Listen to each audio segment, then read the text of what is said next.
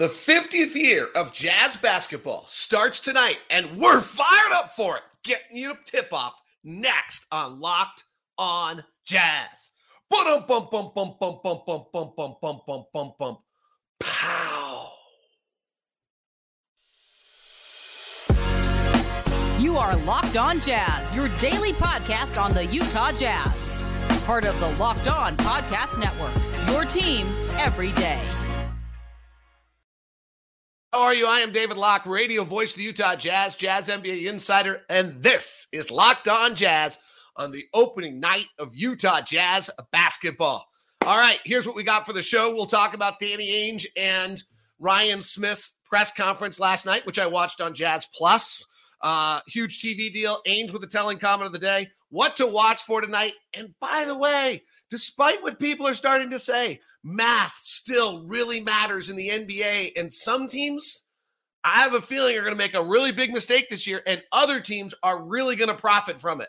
And we'll talk about who, we'll find out who they are. We'll talk about where we fit on that next as we continue. As I mentioned, I am David Locke, radio voice of the Utah Jazz, Jazz NBA insider, and this is Locked on Jazz.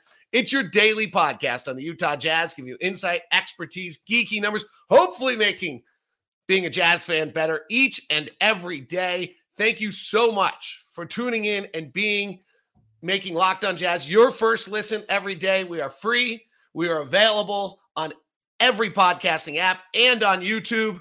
Our YouTube question of the day What are you most excited about for the 23 24 season? It might be watching on Jazz Plus. It, for all I know, listening to me and Ron on the radio. We still do radio. We've been free the whole time. We've been available free the whole time. Uh, just playing, just playing, and uh, super fired up uh, for it. To the everydayers, you carried us through the off season. You're the greatest. I love you. Thank you so much. Uh, today's show is brought to you by Gametime. Game Time. Download the Gametime app, create an account, use the code Locked On NBA for twenty dollars off your first purchase. All right, Danny Ainge, Ryan Smith held a preseason availability. I was laid up, so I didn't make it down there. I thought I was going to, um, and then had better thoughts of valor, um, whatever that phrase is, and so uh, decided to actually maybe intelligently watch it on Jazz Plus, which was a super cool experience. Tip of the hat to Travis Henderson, Caroline Klein, and all those involved, Jeremy Brunner, whoever else, Nathan Harker, whoever got that done last night, because it was super cool. Like it was like being at the presser, other than I couldn't ask a question, and Ron Boone busted out a great question for me instead. Um, his own, not I didn't ask him to. I'm just he asked a great question. Uh, so first off, on the TV deal, like for those who followed me forever, I mean, I just got to like own that I was could not have been more wrong on this. I mean, this is just an incredible move by Ryan Smith and visionary stuff. This is like, how does the same, you wonder sometimes when these guys who build these incredible companies like Qualtrics and sell it for six billion twice, like, I don't know how he did that. Um, whether that, that same visionary comes into being an, a, a, league owner. And honestly, usually the case is no. Like, usually the case is no. Um, Howard Schultz is one of the greatest business visionaries ever, and he was an unmitigated disaster as an NBA owner, right? Cost an entire city a franchise. And he's probably the greatest entrepreneur we have in the 21st century. Um, so usually it's no. In this case, it's yes. It's really incredible. So a few things. One is I just never thought we were going to get to the day where uh, where a team was going to say, "Hey, here it is for free again." Like it's just crazy. But the other concept then is okay. Not only am I going to say, "Here it is for free," but I'm going to pester the league, break all of their standards, everything they've ever done, all the things they kind of have believed in the past, all their rules, and say, "Hey, by the way, I'm taking Montana and I'm taking Wyoming and I'm taking Eastern Washington and I'm taking part of Oregon and they're now mine.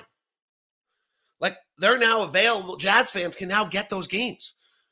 Last year, if you if if you subscribe to cable, there was there was about 1.3 million people that were subscribing that through various mechanisms could get Jazz games. He immediately took that number to 3.3 million with the K Jazz deal. Okay, then he adds, okay, well, if you don't have a bunny year, it doesn't work where you are, we'll just do Jazz Plus for you. And the numbers are astronomical on the people who signed up for Jazz Plus because he made it basically free. You get a ticket, you get a hat, I think you get like a t-shirt, and you get two tickets, and it's a hundred and some odd dollars. And like it's the same, it's the same. Like you're getting games for free, basically.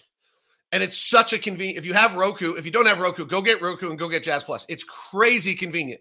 Like I I used it for the first time, probably the only time, hopefully, unless I get fired um, or really sick all year long. I like the second one better than the first, and neither are good. Um, I used it last night. I literally was sitting on the couch and loaded up my Jazz Plus app, and the press conference just came on, and I watched it. It was incredible. Um, so if you don't, if you have Roku, go get it. Roku's cheap. It's like twenty nine ninety nine or something if you get the, and they're great. Um, so super interesting. Other discussion about what's going on in that industry, and Roku's this huge innovator who might get caught by everybody else, which is too bad because they were the innovator. Um, but right now, go get Roku, put it in your back. Your it's not hard to install. Anyone can do it. I promise you. And you just get pay your money for Jazz Plus, and you have the games right there. It's incredible. And then you add this, he's now got us to six million. Well, that changes who we are as a franchise. Changes what our sponsors receive. It changes how we're thought of. It changes how many people see us. It changes how many people buy our gear. It changes how, how many people want to listen to us on the radio, frankly. Like it's great. Sirius XM, by the way, if you have Sirius XM, all home jazz broadcasts, all you have to do is set it up, sync it to your your your Google or your Alexa, and tell it to play Utah Jazz basketball on Sirius XM, and you get the games. Does everybody know that? Probably not, but I will be preaching that all year. If you have Sirius XM, all you have to do to get your Jazz game this year is tell it to play, and every local game is on Sirius XM. So just tell it to play um, Utah Jazz basketball on Sirius XM. Okay. Uh, all right. So I thought that was amazing. Danny Ainge, when asked by David James, great question. Good press conference last night. Good questions. Good media. Good media. Sometimes media is good. Sometimes media asks questions, and I'm sitting there like, "What are we doing?" Um, really good last night. Maybe it's because I wasn't there and I didn't screw it up. Um, David James, great question about the playoffs. And Danny Ainge's answer is make the playoffs. All right, make the playoffs. Now, obviously, Danny Ainge's job is to get them a team that makes the playoffs, but he thinks he's that's the goal. This certainly doesn't feel like a team that's like in some massive rebuild. Like I talk about all the time, and my mindset is still that we're in this like five to seven year rebuild. They sure don't talk about it that way. I think we are, and I do think like our goal is a championship, and I don't believe it can happen like tomorrow. Um, and I just think it's so hard, even maybe to ever win a championship. Frankly, I mean, I've never been one of those who's like championship or bust kind of people. Um, but it's interesting. Like we're in on Jrue Holiday, we're in on Dame Lillard. Like at some point, logic tells me we're in the middle of this like five to seven year rebuild after trading Donovan and Rudy, which is only like it was not that long ago, right? Like trading Donovan and Rudy, I think was only 16 months ago. We just had this like amazing season last year, so then everyone's totally geeked about it and we think like, boom, we're going to go the next step. And I've always been one who's like, we can win 26 this year and be fine. Like I love Ben Anderson's question about what's success this year because I, I think it's an interesting question about what's success this year.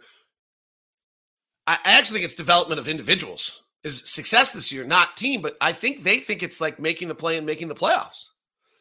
And frankly, do any of our guys play well enough? We can go get another asset for them. Like that's my mindset. Is we're in the middle of a five to seven year rebuild. So like, who's a part of it? And if you go back and look at the history of Danny Ainge, what he does early in this process is he figures out, oh, I, Kendrick Perkins is a piece, Marcus Smart is a piece, and then he finds other guys. Oh, they're actually, you know, uh, I'm trying to think of the names. Um, Troy Bell and a bunch of other guys he drafted who he's like, oh, that actually isn't going to work. Like, oh, let's get off that. It's not going to work. Um, there's some more recognizable names where he did that. And so when you, that's kind of where I feel like we are. The talk is very different. The talk is like make the playoffs, um, which is super interesting to me. I think it keeps them motivated, it keeps Will Hardy motivated, it keeps everyone, um, you know, kind of in sync, heading in the right direction. It allows, I think, Will Hardy to hold the locker room together, which I think is is more important than we realize, right? Like that if you know if Taylor Hendricks, who's going to be fine, is out there every day in practice, and Kelly and John Collins and Lauri Markkanen and Walker Kessler are kind of crushing him because they're older and more experienced and have understood this league. Like, and you're in an edict from the front office that says you have to play Taylor Hendricks 23 minutes a night, like a lot of us would like it. You lose the locker room, right? Then Kelly's like, "Well, screw you," because I, I'm not playing your system because I'm on the final year of a contract. This is about as unkelly as anything there is, but it's how it works um, you know, screw you. I'm on the final year of a contract. I got to get my next deal. I, am not and I'm only getting 20 minutes while I'm kicking this guy's ass in practice every day. Like that's not going to work. And so a little bit of what Danny and Ryan are allowing is they're allowing for for Will Hardy to really coach this team, which is great, which is super great. Um, super really exciting stuff. Like it is, it is so cool to be a part of this franchise and to see what Ryan's doing, to see where Danny's pushing it. Um, I obviously I was super close to Quinn and Dennis and have a huge um, and the Millers were amazing to me, and Larry and I had this special relationship for the show I did. So none of this has any. There's no like either or. I'm just telling you, this day on the 20 in the 23rd year of 2000, like 2023 October, starting the 50th year of Jazz basketball. It's just an amazing time to be able to go to work and be a Jazz fan and be a Jazz employee. Like the company, in my opinion, is just going amazing directions. I'm watching this innovative leader suddenly change who we are as a franchise as we go from 1.3 million to 6 million viewers. I'm watching us with this one of the great GMs of all time be the CEO of the company. I'm watching Justin Zanik work. He's done great things in his career. Built part of Milwaukee, built with the Jazz. Like it's neat watching a young head coach become an even better head coach. And all signs that, like, I watch him literally put in plays. I'm like, oh, that's for John. Oh, that's gonna really work well for Taylor. Like I watch him do this. It's amazing. So super exciting time. Uh, those are that. There's my like version of what are you most excited about for the 23-24 season. That's my version right there. Um, I'm not pumped up because I still got drugs in me. Well, I mean, I have caffeine, but that's just my daily drug. Um, so let's fire it up. Uh, we got we're not we're just getting started today. We got a ton of stuff. We're gonna dig into the night's game. Jazz Kings. What do we have to do? What are we looking for? What are we watching? And then I'm going back to math matters. We're going to have a little math matters conversation before this ends because I'm beginning to feel a trend that the league's going the wrong. Well, half the league's going the right direction, half the league's going the other. I think it's going to be a part of the story of the season. So um, we'll talk about that as we continue on today's edition of Locked On Jazz. Today's show is brought to you by Intercap Lending. That's my guy, Steve Carter. Steve Carter over at Intercap Lending does amazing work. Uh, he and I were supposed to have lunch this week, and I pushed it off because of yesterday. Um, needed to get a bunch of things done on on Monday before I uh, decided to let them cut out little pieces of my cartilage. Um, so anyway, uh, Steve just does amazing work. Intercap lending has been growing and growing and growing in a tough environment. And so what does that tell you? It tells you that they get deals done. That's what they do. Intercap lending, local company, but they serve outside of Utah as well. In fact, so if you're you're sitting here listening, yeah, God, I'm hearing about Intercap lending again. I don't live in Utah. You know what? If you need a loan and you need someone to give you great advice, Steve Carter's your guy. You know, if you just need someone to give you great advice, Steve Carter's your guy. That's why I actually most recently I've picked up the phone, called Steve twice, been like, hey, I'm doing this. How do I do this? How do I use this to this? And what do I do? And what about like he's great. He's unbelievable. You can call Steve at 385 800 8528 or just email me at dlocke09 at gmail.com and we'll set you up with a VIP meeting with Steve. That's what everydayers deserve. Intercap Lending, NMLS number 190465. For more information, visit intercaplending.com. I can single handedly promise you you will never get better customer service, maybe anywhere, particularly in the lending area, than Steve Carter. I promise. I promise. He's amazing. Intercap Lending. Call Steve 385 800 8528. Today's show is also brought to you by PrizePicks. You can have fun with PrizePicks tonight as PrizePicks has the NBA season firing up. Download the app, go to prizepicks.com and use the promo code locked on it's really pretty fun and easy. Prize picks is I'm not allowed to play. So I, if I want to do it, I can do it on football. I'm not allowed to do basketball. But prize, like if you think about the football season, prize picks, you play, you make a bunch of picks. They're against, you know, they're not against other people. It's the daily fantasy sports app. Quick withdrawals, easy gameplay, enormous selection of players. Like you can check check who. What do you think about someone getting more points than someone else tonight? Someone else getting more rebounds. Um, Saquon Barkley in the NFL for 60 yards, or or Justin jo- Jefferson for 100 yards, or something of that nature. So prize picks, you choose, you go after it uh, and you kind of pick your guy. Like, who do you, do you think Collin Sexton's going to burst out tonight on opening night because Sabonis is slow defensively? And then you go pick Collin Sexton, right? That's how you choose it. You pick around the NBA. What do you think Victor Wembanyama is doing opening night against Dallas? Do you think Luke is going to have a point to prove? You make your call.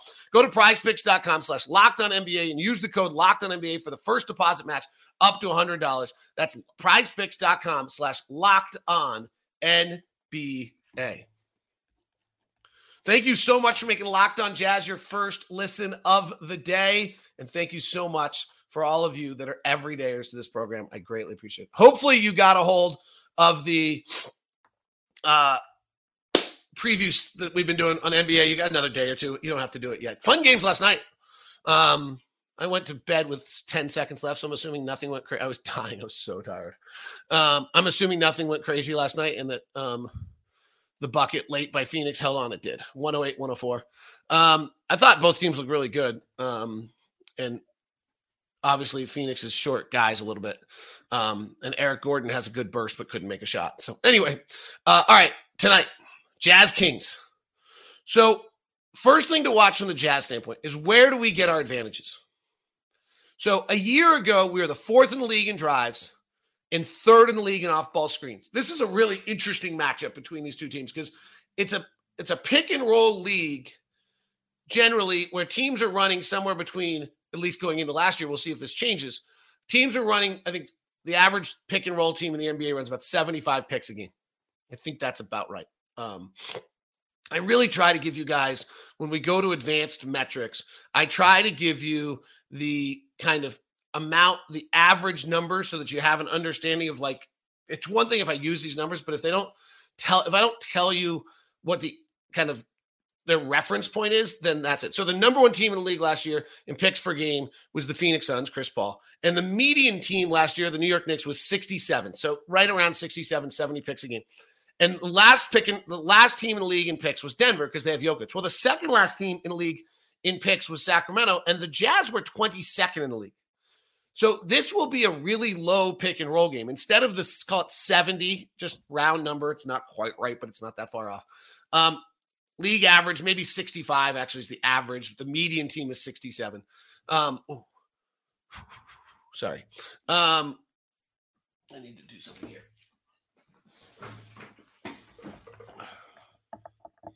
Sorry about that. Ooh, wow. Woo, woo, sweat's gonna come down my brow here in a minute. Um, woo, doggy. Just got my first real shot of like, for those who don't know, I had knee surgery yesterday, so I just got a real shot of pain. um, so this game's to be unique in that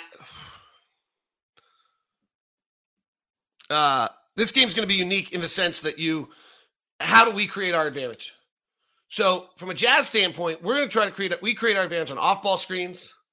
We create our advantage with offensive rebounding. We try to create our advantage on spreading the floor and driving. Watch the amount of time. Watch what we do when Walker's out of the game and we're able to play five out.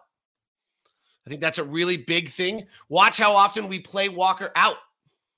So we bring Sabonis out and then Walker's cutting rather than starting in the dunker position. How do we create those opportunities there? The other one is the Jazz ran in transition off rebounds 10 times a game last year, which was right in the middle of the pack. The number one team's 12. It's a very minor little difference, but can we can we increase that to some extent um, to be able to do those two things uh, for the Jazz this year is can we get more transition and then will we be able to take advantage offensively? The Kings defensively are bad. And that is really what's holding the Kings up to being a better team than what they were a year ago. Specifically, in off ball screens, though, they're actually half decent. What's interesting about the Kings is what they're really bad at is the things they don't do. So they're the worst pick and roll defensive team in the league. Sabonis doesn't move well. But I just told you we don't run a lot of picks. So can we find a way to exploit Sabonis defensively in a manner that's similar to picks, but probably not picks because we don't have very good pick and roll guards? Right? If you get to our pick and roll, Talen Horton Tucker ran kind of in he's 0.9. Collin Sexton's a 0.9. Jordan Clarkson's a 1.04. Dunn's a 1.02. Like we're not, we don't have great pick and roll guards. So we're a drive team. Like we've some of the best drive guys in the league. Like if we, you know, we got some isolation guys. Collins unbelievable isolation. JC's unbelievable isolation. Lauri gets the right matchup. He's great isolation. We're trying to spread the floor, create the advantage, and then take advantage probably on second side action in some capacity to be able to um, get our get our advantage. So how do we get our advantage tonight? It's the first one. The second one is how do we handle the handoff? So the Kings had the best offense in the history of the NBA last year, and it's all predicated on the handoff game. They ran 36 handoffs a game last year. The next closest was 26. They were the number one team in the league in efficiency and isolation. In other words, when they got the advantage somewhere, they went and took advantage of it. They only ran 14, which was 23rd in the league. But they run the 36 handoffs a game. The next closest in the league is obviously Denver with Jokic, and they only ran 26 a game. And they're the number one frequency team, obviously, in that. They throw the fifth most amount of passes, but they but they don't really That's kind of their game. And so, how do we deal with that? How do we switch it one through five? What's our approach? How does Walker deal with it? It's an interesting kind of one to take an, take an eye on on that. Another interesting one I meant to mention a moment ago about the Kings and their defense. It's not very good. Their defense is actually less good as a possession goes on. So they ranked 25th defensively after a made shot, which is, and they were the fourth slowest team. Same thing after a miss. They were the slowest team league. In other words, teams took the most amount of time with the ball against them last year, but then scored. So it's not like they have some great defensive setup where you actually have to try to like rush up the floor and avoid and take advantage of their bad transition or something. They actually were fine with that. What they weren't good at is they weren't very good at sitting there and having in, in the defensive possession working its way through and then being able to hold it together. Um, so pretty interesting uh, to see how the Jazz can do that. Rebounding is going to be a major factor all season long because offenses are so damn good. And they are, we, have had a revolution in how great offenses is. And we'll have to talk about that uh, coming up here in the next segment. Um, I mean, these offenses are just incredible. The Kings offense last year was a 119.7. That means that they average 1.2 points every time they come across half court. That's the equivalent of a 40% three point shot. I mean, offenses are really that good. So the Kings last year were 24th in the league in offensive rebounding, sixth in the league in defensive rebounding. We are the flip. We're the fourth best offensive rebounding team and 23rd in defensive rebounding. So who gets the rebounding advantage tonight and gets the extra possessions? Because when you get an extra possession right now in this league, it's so incredibly valuable because the offenses are that great. So those are the things that I'm watching for today in today's game for the Jazz. One, where are we getting our advantage? Two, can we take advantage of Sabonis defensively in a manner that's not pick and roll in some other way? Three, are we handling their handoff game? And four, can we rebound? Or who gets the rebounding edge? Those are the things I'm looking for in today's game. All right. We're geeking out. I know, but it's important. I know I saw that somebody tweeted me the other day. The minute you say we're geeking out, I just leave every time. I got it. It's unique. I'll go look at my dad at this show right now, 22 minute mark. People, if you stay with me, I love you. Um, however, I think this is super important to what's going on in the league. I think a bunch of commentators are making mistakes. I think there's a weird trend anti-analytics right now that actually the opposite. There are some twists on analytics right now that are going on because offenses have gotten so great and the the paradigm has shifted a little bit. Um, and I want to I want to explain it to you what I think's happening, and let's t- and we'll talk about it coming up. I'll try to make sense out of it. I was on the phone a long time last night um, with some NBA buddies, and we were talking about this, so I want to share it with you. So that's coming up as we continue on today's on opening night of the 50th year of Jazz basketball. It is Locked On Jazz. Thank you so much for making Locked On Jazz your first listen. We'll be here. Ron and I will be postcast right after the ball game. Ron and I will be doing shorts and little short videos for you pre-game after shoot around today, as well as right before the game. It's available on Instagram at DLocke09, YouTube here on Locked On Jazz. Uh, also available on my Twitter at DLocke09, my Snap at DLocke09, and my I think my TikTok is DLocke09. So follow me on any and all, and you'll get our pregame recaps and all those kind of things. Uh, thank you very much. All right. So let's see if I can get into this and not bore everyone to death. So something incredible happened last year. The Kings averaged 1.2 points per possession.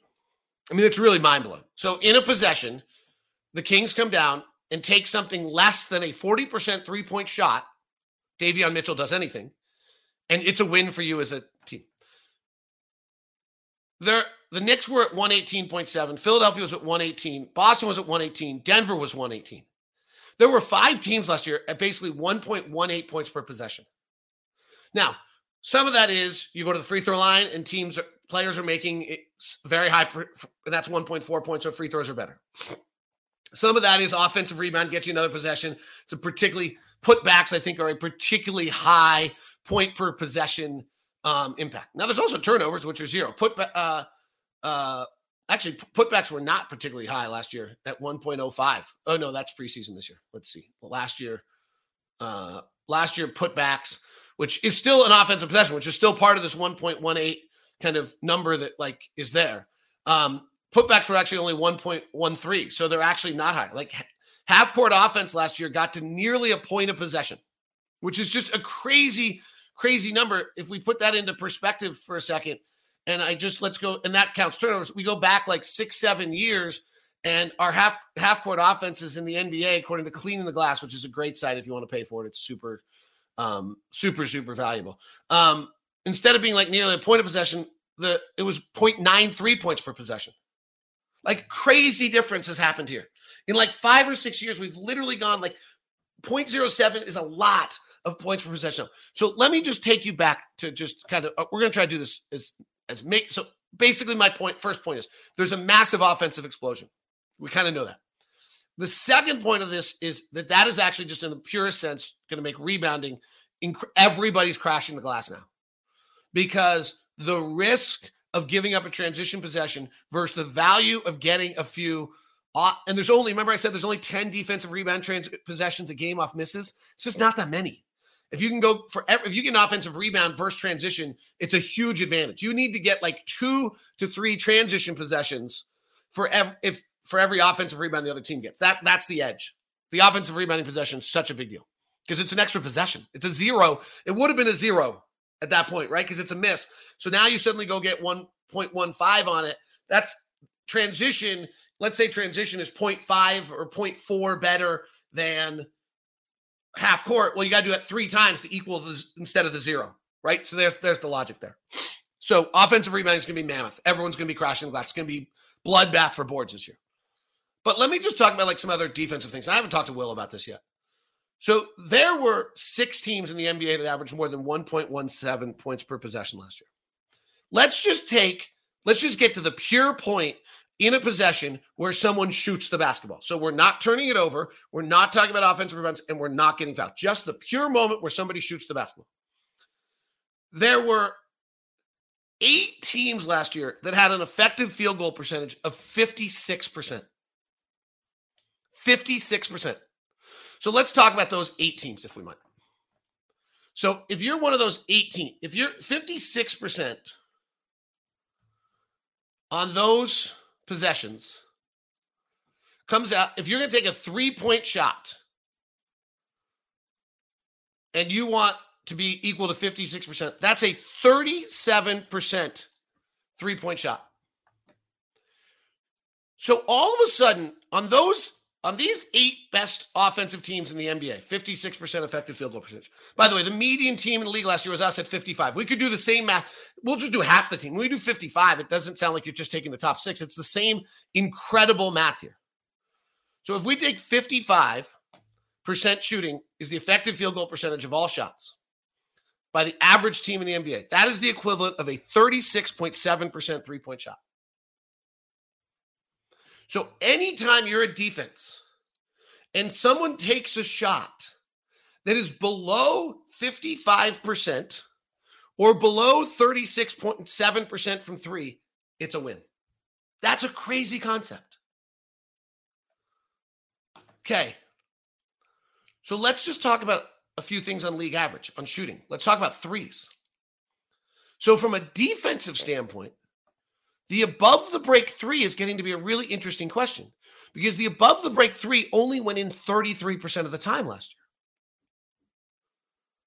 The corner three went to 39%. Go back to the Rudy Gobert defense. We didn't allow you to shoot the rim. We didn't allow you to shoot the corner. We're the number one defense in the league. It still works. There were three teams in the league that last year were really, really good at this Boston, Milwaukee, and interestingly, Washington. Give a credit to Wes Unseld for for possibly just coaching right with not very good talent. So all of a sudden, if you're allowing someone who's a 33% three point shooter above the break to take a three, that's a big win. Hold the paint, deny the threes, get a few turnovers, and allow them to shoot that. Okay. Like that's an interest, like that actually makes some sense now mathematically. Here's what's really interesting to me. The flip side is, well, you really need the mid range game and you might need the mid range. Everyone says you need the mid range game in the playoffs. And that might be true. And I've talked about this a lot that there is a big difference between regular season defense and playoff defense, which is kind of an interesting kind of concept that that's actually happened over the years. But that it, it's, it, there's some real truth to it. So if we go and take mid range zones for a second, and we take those players that took, let's take them just the mid range long two. They've got to shoot 55% on that shot for it to be a good shot. Because I just told you the league average effective field goal percentage is 55%. So when we talk about, oh my gosh, you got to really worry about the, the, the, you know, you got you got to really really worry about the mid-range game this and that and everyone's talking about and all of a sudden like the mid-range game and yes I, I'm, I'm kind of semi conceding semi conceding that in the playoffs it has a bigger value. I'm not like denying that fact. But let's go look at the guys who took the most shots in the mid-range this last year and then we'll look at the floater zone because everyone wants to tell me how the floater zone is different and it's not. It's not so let's take a look at the mid range attempts, and we're going to take guys who took 100 attempts or more this year, last year. Okay, 100 attempts or more. And those guys that actually shot 55% or better on a long two, which is the league average. Kevin Durant. That's it. That's it. The average effective field goal percentage in the NBA is 55%. The amount of guys that shot a two point shot from long range and took 100 of them last year, not Dame Lillard, not DeAndre Hunter, not D'Angelo Russell, not Seth Curry, one, Kevin Durant. Okay. Let's go look at the floater. Everyone's in love with the floater. The floater you got to have the floater because the floater opens up all these things. You're driving the basket and the rim's being protected. I get it. Like, I get it. I understand why this is the case. I'm not ignoring that fact at all. Bam Adebayo took 568 of them last year, and Shai made a living at 470 of them. How many guys in the league shot better than 55% on their floater? Kevin Durant, Nikola Vucevic, Luka Doncic. And Kawhi Leonard was at 54%. We can talk about the increased value of the mid range, but with the offenses as proficient as they are right now, as teams getting to the rim and shooting threes, particularly corner threes at the high level, you got to deny the rim. You got to deny the corner three. You got to choose who's taking above the break threes and then force the rest of the guys in the mid range. And if Chris Paul and Dame Lillard want to bury you on a bunch of mid range jumpers, you tip your hat because the math shouldn't work that well all the time. It just feels like it when it happens. That is Locked on Jazz. I'll see you tonight, opening night, Jazz 50. Love it. Talk to you soon.